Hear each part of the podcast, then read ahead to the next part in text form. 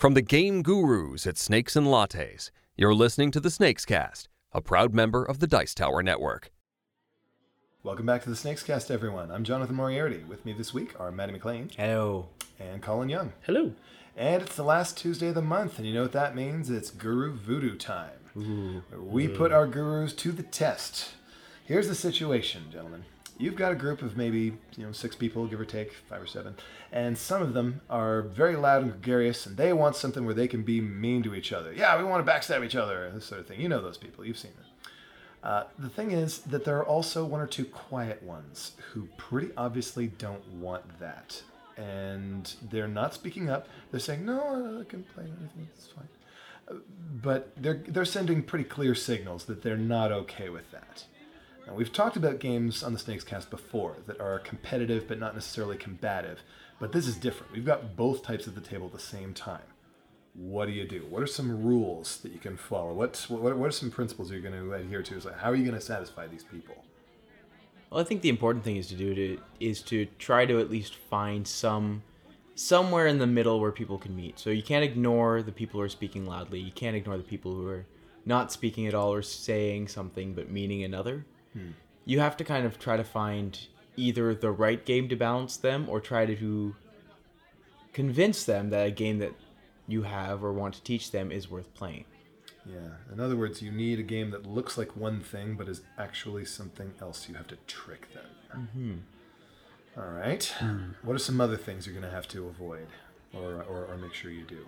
Well, you can't give them something where a player can be singled out or aggressively picked on. Right. Uh, you want to make sure that you have hidden in the mix the ability to be disruptive for the loud people, but it should not be too aggressive or too metagamey.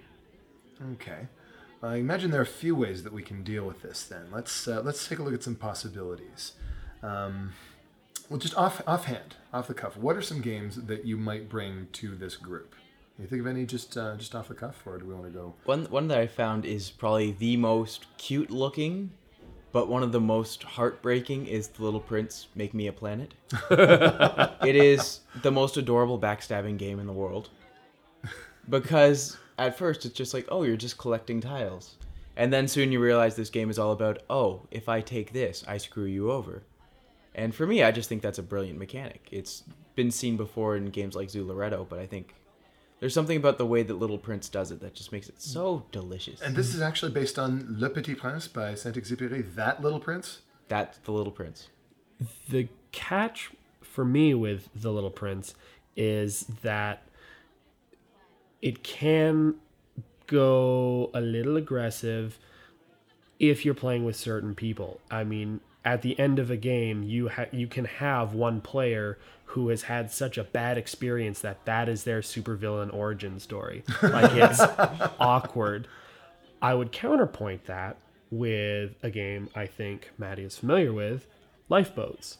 Right. Lifeboats gets up to six.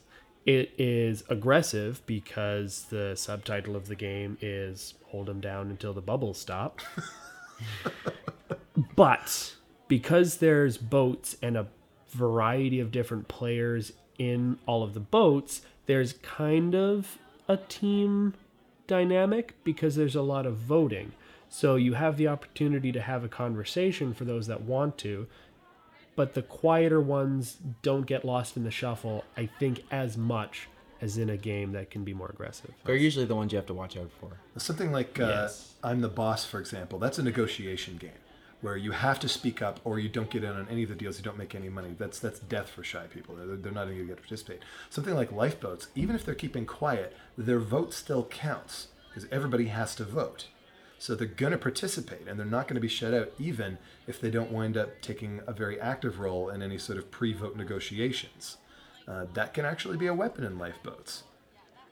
And plus, Lifeboats just has that the most adorable, quirky artwork on it as well, which is completely disarming in so many ways.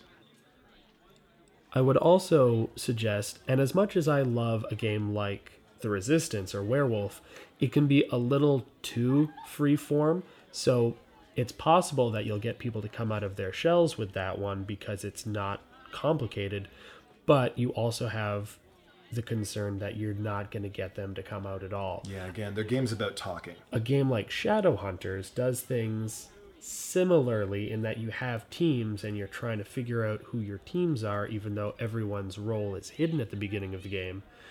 But everyone has particular mechanics. There's just enough game to it that each player has agency and has to do a thing on their turn. I think that that is a little bit more forgiving.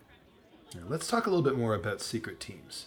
One way to get around the whole problem of picking on people is to assign the players in the game a team. So it's uh, you, you have you have some people out there who are actually on your side, and that helps a lot. But you don't know who they are, and you don't know who your opponents are either. You mentioned shadow hunters. Uh, it's it sort of uh, derives as well from Bang. That's the cowboy game where some players are outlaws and some players are deputies, and everybody knows who the sheriff is, but nobody knows who anyone else is. So you know one person who's either on your side or not, uh, but you don't know about anybody else. And if you are the sheriff, you know that some of the people out there are trying to help you, and you don't know which ones. And uh, that makes it possible for players to sort of attack each other and not be sure who's on the team, which means it doesn't feel personal when they when somebody gets kind of singled out. It's uh, I thought you were on the other team, and it sort of gives you license to do this. Uh, another way to make it so that people don't know who they're attacking is with uh, where, where you don't know who you're up against at all. So something like say Citadels or Lost Temple. Do you guys played Citadels? Oh yes. Do we? Do, do you guys bring that out a lot at the cafe? I usually might bring out Lost Temple because it's I simpler instead. don't bring citadels out very much. I used to. I think that it's a fantastic game. I think it's a staple for a lot of collections. Uh, but I think that there's a certain amount of of a learning curve in trying to get that group to know what to do. There's a certain flow that the game has that requires a little more out of the players. I would actually think oddly enough. Same designer, I would be more inclined to bring out Masquerade. Yes, definitely. Uh, I think that that is a little. I don't want to say it's more random, but I think that it is. There's less to do. Also, it's more forgiving. Yes. Citadels is really unforgiving. You make a bad choice, and that's going to hurt. Uh, but the thing is, though, you can't be sure of the bad choice because, again, uh, you'll choose a role. You'll take one of these role characters, like uh, you know the bishop or what have you, um, but you don't know which one anybody else took. So if somebody decides to go to assassinate someone, they don't get to point the finger at a particular player and say, I'm going to assassinate you. They'll say, I'm going to assassinate, hmm, I think you probably took the bishop. And no, it was the other player who took the bishop. Um, Lost Temple, also by Bruno Faidutti, same designer once again, uh, takes that concept but uh, makes it more forgiving, so there's there's less to deal with. And then Masquerade uh, makes it much wilder and more chaotic. So those are those are ways of dealing with that. I think the benefit of those games is that it emphasizes the groupthink, the psychology. And I think that even if you're quiet, you then have the opportunity to try to respond to everyone else's loudness. You still have the ability to read those cues and make something of it, just the same as if you were quiet, those people can read that cue. So I think a, psycho- a psychological game like Faidutti's trilogy there really works for uh, that kind of disparate group. Yeah, they work for the mean people too, because they can really go after someone. No, no guarantee they're going to hit their target, but they can try, and they can feel good about that. Such a jerk game. So another way to deal with this is to make it so the players uh, are attacking each other, but they don't get to choose who they're going to attack. Uh, obviously, huge Snake's favorite, King of Tokyo, does this. At any given time, one or two players are in Tokyo. Those are the players that are on the board. If you attack, they're the ones who you're attacking. If they attack, they're attacking everybody else. The fact that you don't choose your target means you get to roar, I'm going to smash everybody else, but you're not picking on people deliberately. That's huge. And uh, they do this with Cosmic Encounter as well. We did a uh, game spotlight on Cosmic Encounter a while ago. Have you guys played Cosmic? I have not no. Cosmic Enc- if you own Cosmic Encounter, if that is a game that you actively have in your library, you are a professional jerk. like that, and there's nothing wrong with being a professional jerk, but Cosmic Encounter is one of those games. It's it's a game where the mean people get to be really mean, but again, the quiet ones don't get left out. because on your turn you're going to draw a card from that destiny deck and that card tells you who you're going after you don't get the choice you get the choice who to help uh, on, on either side so you get to pick favorites but that's not necessarily picking on somebody because to pick on somebody you have to help somebody else and that's uh, that's a great way of satisfying both sides other options then for bringing the meanness without actually being mean one way to do it is to make a game just so chaotic and that nobody knows who's attacking who, but there's still attacking going on. Uh, have you guys played the Libertalia? I haven't, but you keep you have raved about I it. more than know, I know, I know. I keep doing this. Uh, that's a pirate game where everybody picks a card at once, holds it face down, you all reveal, and then we see who gets the good stuff and who gets the cursed booty that's worth minus points. Uh, because everybody's picking their actions simultaneously, you can really ruin somebody else's day, but you don't know what the other players are going to be playing. I would once again argue Revolution has that same effect as That's well. true. The blind bidding will bring that out because you, you, you you can guess that uh, Colin's going to bid two gold for this thing and then bid three gold for it yourself, but it turns out he's bidding nothing. You could have had it for one, My plan all along. and maybe it was. That's the worst part. Uh, you can make a game real time, like Pit, for example. You know, you can stick the bull and the bear in somebody's hand, but it's all going on at once, and there's so much chaos. Uh, it's kind of hard to pick on people specifically. Although, if somebody corners the market just after you got past the bear, yeah, that makes you mean. you're gonna feel like it's something to be taken personally. When Pit's Pit's got a kind of reduced version of the problem that I'm the boss and Panic on Wall Street have. Like It's you true. have to shout. If you don't, I win by being the loudest some bitch in that space. If you keep yelling, you get what you want. Sometimes, and sometimes you don't. Because here's the thing: all our quiet player has to do is hold out two cards in front, going two, two, two, and somebody will go for them. There'll be a loud person that's going two, two, two, two, and that's happening as well. But I can tell you this much, Colin: I do not always trade with the loudest player when I am playing Pit. In fact, I'm often more inclined to trade with the ones who are Not giving you the bear and the bull. There's no way to be certain of that. But if they're trading a bit more slowly, that means I don't have as much to worry about when I trade with them. Or is that what they want you to think, Jonathan? If they do, they're playing at a very deep level, and more power to them. um, also, uh, a game where hidden, where players' goals are hidden. You don't know what people are trying to do. Uh, one of my favorites, Isla Dorada, uh, is a game where you know what you're trying to do, and you don't know what the other players are trying to do, and only one thing's going to happen. And so, sort of fighting it out, you can actually, you know, again, ruin somebody's day without having meant to. Sorry, I wasn't aiming at you. Uh, you mentioned cutesy games earlier, Maddie, and making a game so cute that nobody minds the meanness in it is a great way to get around this. Uh, hey, that's my fish. Absolutely. So vicious. the meanest little penguins you've ever seen in your life, trying to starve the other penguins. To, oh, it's horrible.